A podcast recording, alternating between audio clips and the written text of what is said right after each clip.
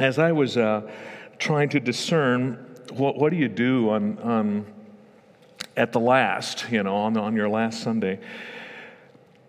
And I, I thought about giving consideration to the Apostle Paul. And as he completed his ministry, uh, and at the end of his life, hopefully that's not the case for me, but when he gave, at the end of his life, um, it's a fascinating study, and I, and I felt that it would, we could glean from, from these passages and these events a sense of hope and confidence as Judy and I, and as you step into an unknown tomorrow. Um, near the end of his life, the Apostle Paul was arrested. He stood trial before a gentleman by the name of Festus. He gave a stirring testimony before King Agrippa. Some of you will remember this from the book of Acts.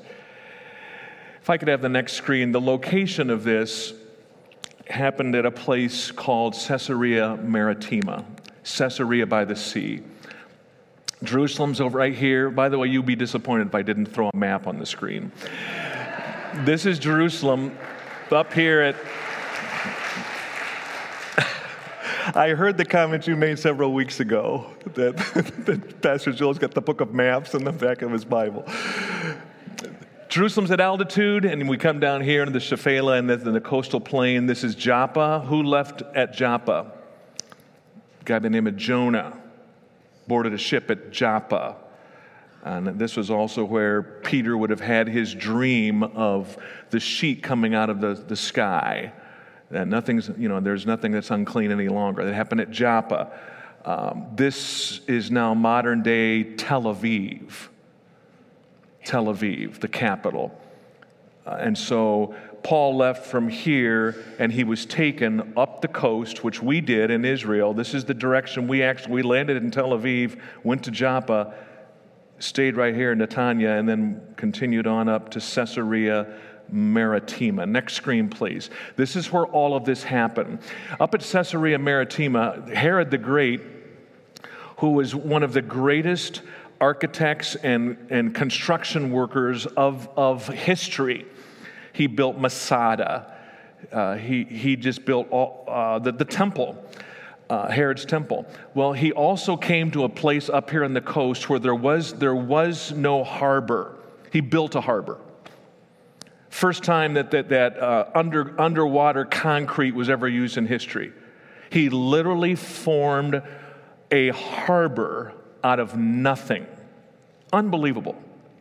And he did that because people would come from Rome and the emperor, and he named it after Caesar, Caesarea by the sea. And so that was the showcase, kind of like the arches of St. Louis. You walk in and welcome to, to Palestine or to Israel. This is the location where Paul stood trial before Festus, gave his testimony before Agrippa, and, uh, and ultimately was sentenced um, to head to, to Rome. Even though Paul was a Jew, he was also a Roman citizen. And so, after he was having this trial, if I could have the next screen, please.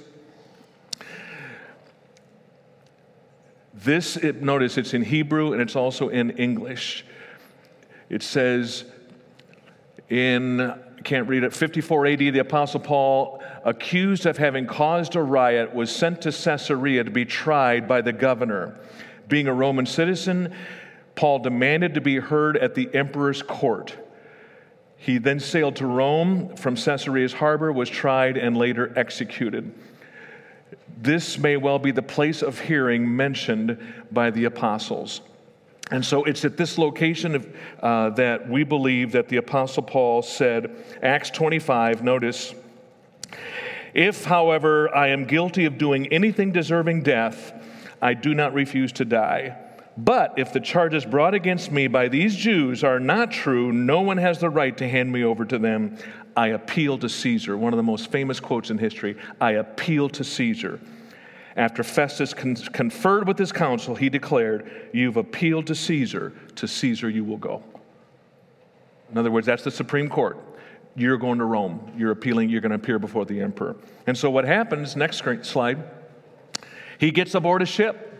And he, he will literally take off from Caesarea Maritima, Caesarea by the sea, and he will travel from Israel all the way to Rome. Next screen. Just to give you an idea, this, this is uh, Caesarea, according to the book of Acts. He now goes up to Sidon, goes around Cyprus, ends up getting into a horrendous storm here, and is shipwrecked at Crete continues all the way over to Malta, to Syracuse. All these different places are located, and he finally gets up to here to the toe of Italy.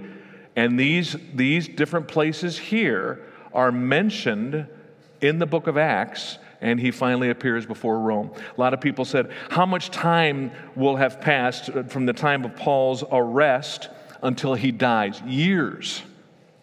Years. So this, this was not just, oh, just a couple months or just a few weeks. This would have been the last years of his life. Who knows?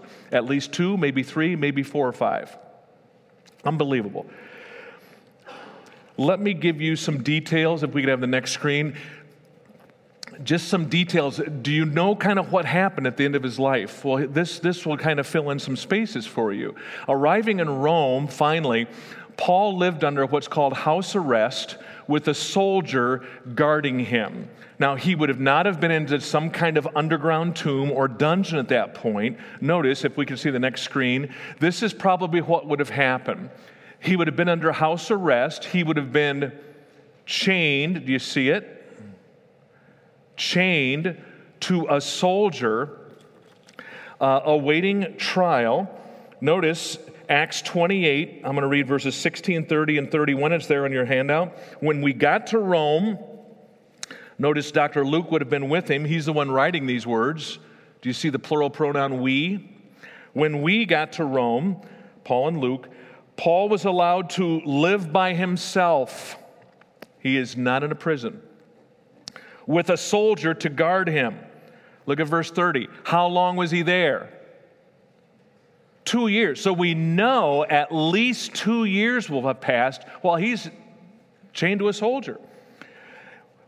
For two whole years, Paul stayed there in his own rented house in Rome, welcomed all who came to see him, and boldly and without hindrance, he preached the kingdom of God and talked about the Lord Jesus Christ. He would have been chained to this soldier around the clock, they would have had six hours uh, in this position, and then they would have been they would have switched the guards. And so you got there's Paul Chain from 6 a.m. till 12 noon, and then somebody else comes in, and they click in somebody else, and Paul's going next. Captive audience, pardon the pun. And he just, and the, the, soldiers are probably thinking to themselves, oh, great, here we go again. And you know what? You can't leave me for six hours. I'm preaching Jesus. I'm preaching the gospel. After from 6 or 12 noon to 6 p.m., click, guy's going, wow. Next guy comes in, guess what? You're with me till midnight. Have I told you about Jesus? Yes, several times. Well, I'm, let me tell you again. Around the clock, two years. Wow. As a result, a number of people came to the Lord. Number two, here we go. Next screen. Some scholars believe, watch this, after that two years, that he was eventually released. Did you know that? That he continued his ministry in Spain. If you look at those references I've put in parentheses, Spain is mentioned twice. He, uh, he, had a desire to go to Spain. Some scholars, a number of them, believe he went there. Well, eventually he was rearrested, and at this point, he is now placed in a criminal prison. We don't know for sure if he had one imprisonment or two. But nevertheless, he came to the place of being uh, eventually martyred for Christ. Now, from the first century, right near the city square, if you would go to downtown Rome today, there is a place, first century holding tomb for those who would be executed before Nero. You can go to it today. Here it is. Next screen. Scholars are almost confident, probably 95%, this would have been where the Apostle Paul would have been before his execution. When we were there, interestingly enough, they said a number of experts believe that Peter, who was, remember, crucified upside down, would have been his cellmate. Get your arms around that one. You got the Apostle Paul and the Apostle Peter in the same dungeon cell. And I tell you what, you can walk down in this thing. We were in there. This is my photo. We're in this thing, and they said, This was, we know for sure, this was the holding cell before you appeared before execution, before Nero. And so this is where the Apostle Paul would have been. Not many people go there, interestingly enough. I mean, they want to see Trevi Fountain and all the different, you know, but not many people go to this location. It's one of the, I mean, you don't, you don't say a whole lot when you're there. And finally, here we go. Tradition and history record that the, the Apostle Paul was beheaded by the Emperor Nero in Rome in the year uh, AD 67. Uh, we went to that location. It's called Three Fountains, and I'll explain to you why. The location of his beheading. And this was at the end of our trip. We followed in the footsteps of the Apostle Paul on this trip. Uh, we went to Thessalonica, we went to Corinth, we went to Philippi, uh, we went to Berea, uh, we went to the island of Patmos, where the book of Revelation was written. And eventually we get to Italy and we get to Rome, and this was at the end of the trip. And we go to the prison that you just saw, and then finally we go to the location of three fountains. I want you to take a peek. Let's look at the next slide. This path leads to the church of St. Paul's martyrdom. In this place, according to tradition, Paul of Tarsus gave his life for Jesus Christ in the year 67 A, they have AC or A, AD. Next screen. As you walk back to Three Fountains, the place of Paul's beheading and martyrdom, these are first century stones. These are considered the original path. That's why you're not allowed to walk on them. You would be literally putting your foot where the Apostle Paul's sandals would have been as you're heading back to this area. Next, please. We're inside this little chapel, and this is a bas relief. And I want you to take a peek. Uh, the beheading of Saul was not by guillotine. That didn't happen until France, years and years later. The Apostle Paul would have been put his head on a post, and they would have taken a huge sword. Next screen. It's called Three Fountains because tradition says when Paul's head was severed, it fell off the post and it bounced three times, and everywhere it touched, a spring sprung up hence the name Three Fountains. This is me. I'm standing next to Brad Abley, Pastor Brad Abley from San Jose, California. This is who we went with. And as we're in this chapel, we were the only ones in there, hardly anybody goes in there. I stood up, and what you see right now, I'm reading this passage. For I am already being poured out like a drink offering. And the time has come for my departure. I have fought the good fight. I have finished the race. I have kept the faith. And now there is in store for me the crown of righteousness, which the Lord, the righteous judge, will award to me on that day. And not only to me, but also to all who have longed for his appearing. I tell you what, I did the same thing when I read that chapel, in that chapel. There just wasn't a dry in the place to stand at the place of the Apostle Paul's martyrdom and to read the last words that he wrote from the book of Second Timothy. It's a very, very moving thing. What do we, what do we pull from this? What do we glean from this? What would be some applications from, from these accounts at the end of Paul's life? If we could have the next screen. And this is the application for me and for you and for the Beulah church. God took Paul to a place he had never been to use Paul in ways he had never anticipated.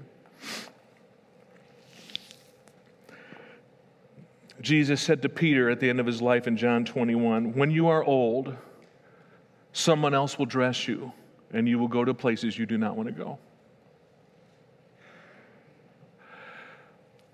God took Paul to places imprisonment, shipwreck, chained to a guard, guards around the clock for two years, and ultimately his martyrdom. He took him to places he'd never been to use him in ways he'd never expected. Next screen. I want you to notice he led people to Christ, chained around the clock, including some of the soldiers and attendants in Caesar's household. I think I've printed there for you Philippians from chapter 1 and verse 4. Now, I want you to know, brothers, that what has happened to me has really served to advance the gospel. As a result, it's become clear throughout the whole palace guard and to everyone else, I'm in chains for Christ. And then in chapter 4, verse 22, all the saints send you greetings, especially those who belong to Caesar's household. Isn't it interesting? There is no way he would have been able to infiltrate the palace except in this way. And so God said, This is the mechanism I will use for you to re- reach people for Christ. Secondly, he encouraged the believers who visit him and if you look at those texts there, we know that Timothy visited him there as he was in prison or in that rented house. Luke was with him, John Mark, a host of others. You look up those references I've printed. You will see all of these individuals Tychicus, Epaphroditus, these messengers he would send with all his prison epistles. They were with him, they visited him. And so he had this ministry while he was there. And not only that, look here, next screen. I mentioned the prison epistles. Philippians, Ephesians, Colossians, and Philemon. There is no way he would have ever written those epistles had God not slowed him down. And so basically, God said, you know what? You are out there planning ch- churches and causing riots and just getting under people's skin. I am going to put you in a place that the only thing you can do is write letters. And guess what? That's going to become scripture one day. You and I become the beneficiaries. Now, isn't it interesting? When all of this happened, his imprisonment and the shipwreck, and he gets to Rome and he's, and he's chained to this, you know, these, these guards, and then he ends up going to Spain maybe and comes back and he's in this prison. You know, if that would have been me, I would have said, you know what? This is just Satan. This is awful. This is terrible. I could be out planting churches, and here I am. And isn't it interesting? The Apostle Paul didn't have that attitude. The Apostle Paul said, no, wonder, no matter what happens in my life, God will use this. And that's a takeaway for you this morning. Because there's things that, that things that you're going through that are absolutely awful. And, and you're right, they are awful. It was awful what he was going through. But God was able to take that which was awful and use it. Let me ask you a question.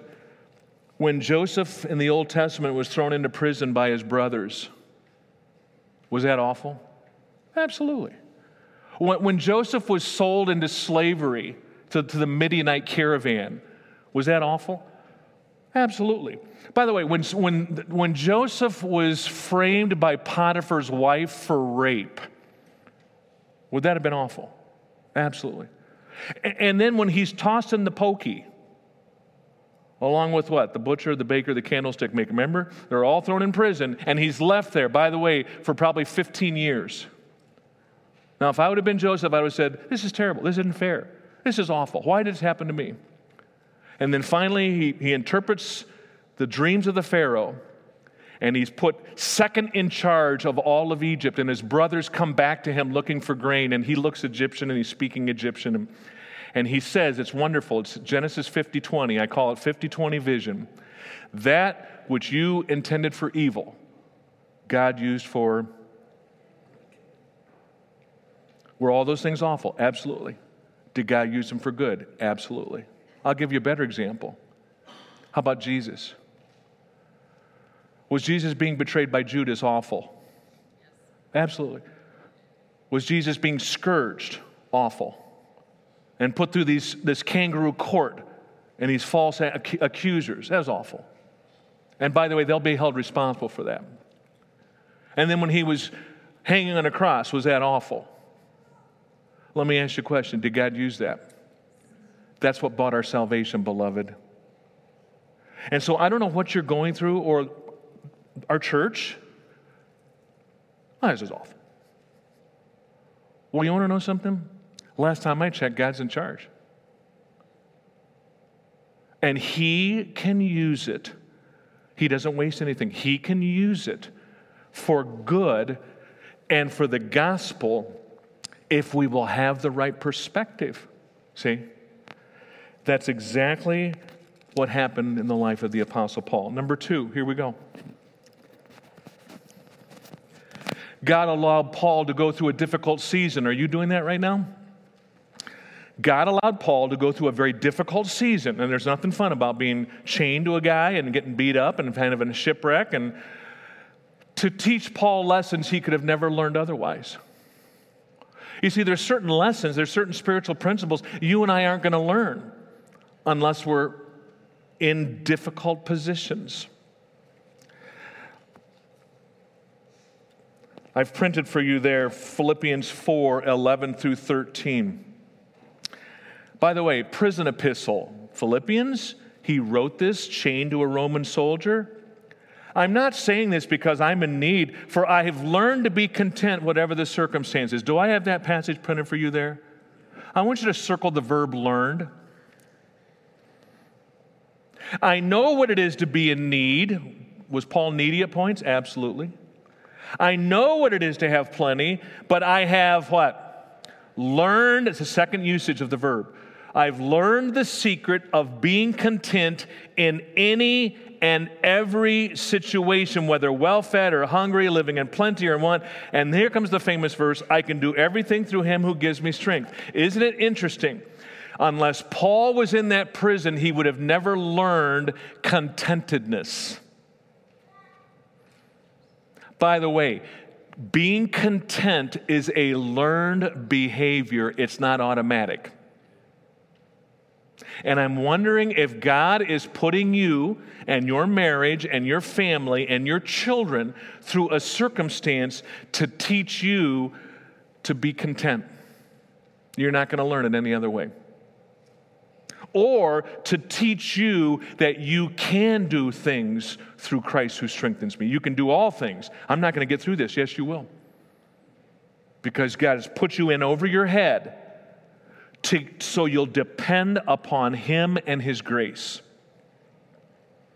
Those are learned behaviors you cannot learn anywhere else. You ought to be grateful that you're going through a tough time because God is teaching you spiritual principles you'll never learn otherwise. And finally, we come to the final verses in the book of Acts. Notice Acts 28, 30, and 31. I've got them printed for you there. Those are the last verses of the book. For two whole years, Paul stayed there in his own rented house and welcomed all who came to see him. Boldly and without hindrance, he preached the kingdom of God and taught about the Lord Jesus Christ. Boom. The end. Some scholars have wondered if they've lost part of maybe the next chapter of the book of Acts. Some scholars have wondered if somehow it was yet to be discovered. They've asked the question why would Dr. Luke leave it right there? Why wouldn't Luke say something like, well, uh, Paul stood up and gave a defense before Nero, and this is what he said. Uh, Paul appealed to Nero and he shared the gospel.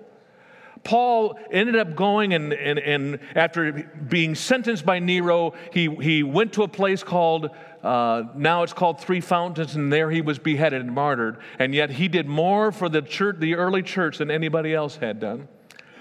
Why doesn't it say that? When Luke finishes the gospel, he just leaves it. It's almost like it's up in the air. I think I know the reason. And here's what it is God left the book of Acts unfinished because it's still being written today. It wasn't the end, it wasn't the beginning, or it, it was just the beginning. You and I are writing the ending. The story isn't done being written yet. There are people in this room, Judy and I included, that you're worried sick about your kids. For four years, we've talked about that with you. Story's not done being written yet. You're concerned maybe about your job, your health, your church.